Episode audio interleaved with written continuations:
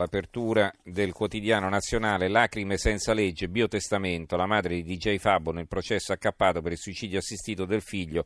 Gli ho detto vai e lui lo ha fatto. Norme per il fine vita, corsa contro il tempo. Il giornale di Sicilia, la madre del DJ Fabio mor- morto in Svizzera, gli ho detto di andare. Eh, suicidio assistito, la fidanzata è stata la sua vittoria. L'apertura dell'avvenire. Eh, non più sani e salvi, sanità, emergenza per non autosufficienti e sud, però la seconda riga qui del catenaccio, biotestamenti in aula, appello dei medici contrari. Allora, ehm, sono tante le notizie, diciamo così, in ordine sparso. Sul fronte eh, della sicurezza, vi leggo questa, un paio sorprendenti, il giornale di Brescia, l'apertura, spara e sventa il furto, condanna superiore a quella del ladro ferito. L'operaio di Calcinatello, intervenuto durante l'assalto al bancomat, patteggia due anni e otto mesi, quattro mesi in meno al malvivente che chiederà anche i danni. Quindi, quando vedete una cosa del genere, fatevi gli affaracci vostri, giratevi dall'altra parte e andatevene, probabilmente è più conveniente.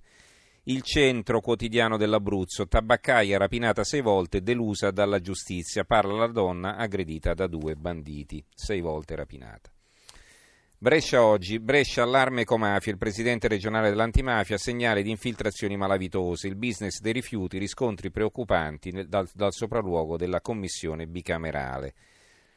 La Nuova Sardegna si occupa del caso eh, di eh, Michela De Riu, la ragazza che si è suicidata, ne abbiamo parlato anche noi qualche sera fa. Porto Torres, la 22enne suicida, la sorella troppi sciacalli.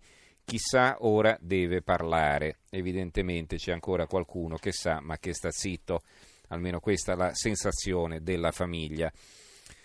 Eh, sempre dalla Sardegna un'altra notizia che riguarda invece i trasporti la troviamo sull'Unione Sarda, lì è la loro apertura, all'Italia il pacco di Natale, i sardi riperdono l'aereo, impossibile volare nelle feste, prezzi alle stelle per i viaggi in nave, cioè i posti eh, in aereo sono tutti esauriti e per prendere la nave sono prezzi, eh, così, prezzi da capogiro.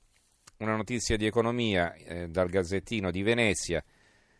L'azienda cerca operai, mille candidati in 48 ore sulla Carraro, pioggia di curriculum da tutta Italia e anche dall'estero. Loro avevano annunciato di voler fare 70 assunzioni, più di mille candidati sono arrivati, si sono presentati. A proposito di Facebook, sul quotidiano nazionale Facebook apre i ragazzini sotto i 13 anni, il pioniere del social è un pericolo. Il capo degli 007 Panza, rischio per i giovani. La Gazzetta del Sud, stangata a Crocetta e Lombardo, eh, la Corte dei Conti ipotizza un danno erariale da un milione per l'incarico alla Monterosso, coinvolti 13 assessori, quindi problema per Crocetta e Lombardo con la Corte dei Conti. Il giornale, seconde case demolite pur di non pagare le tasse, è un dossier di confedilizia, cioè che succede? Che hai tasse troppo elevate, non riesci ad affittarla, eccetera, non sai che farci.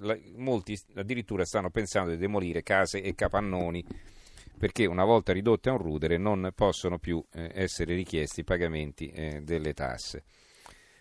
Eh, ragazzino di 11 anni fa arrestare il padre, l'apertura della Gazzetta di Parma, eh, chiama il 113, venite subito, sta picchiando la mamma, maltrattamenti in famiglia, l'uomo è un 44enne italiano.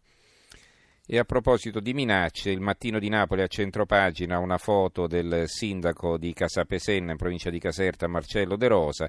Troppe minacce, non faccio più il sindaco, la famiglia del primo cittadino nel mirino dei clan.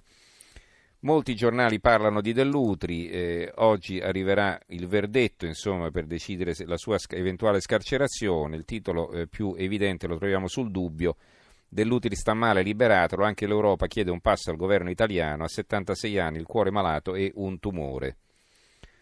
Eh, L'apertura del manifesto Poveri d'assalto a pochi giorni dal via il reddito di inclusione crea le prime difficoltà, i comuni sono nel caos, i CANF lanciano l'allarme, le nostre sedi prese d'assalto. Allora ci fermiamo qui, eh, ci fermiamo qui con la lettura dei giornali, con la nostra puntata. Grazie regia Gianni Grimaldi, al tecnico Luciano Pecoraro, in redazione Antonio Bonannata, Carmelo Lazzaro e Giovanni Sperandeo, linea Stereonotte condotto da Max De Tomassi. Noi ci risentiamo domani sera. Grazie a tutti e buonanotte.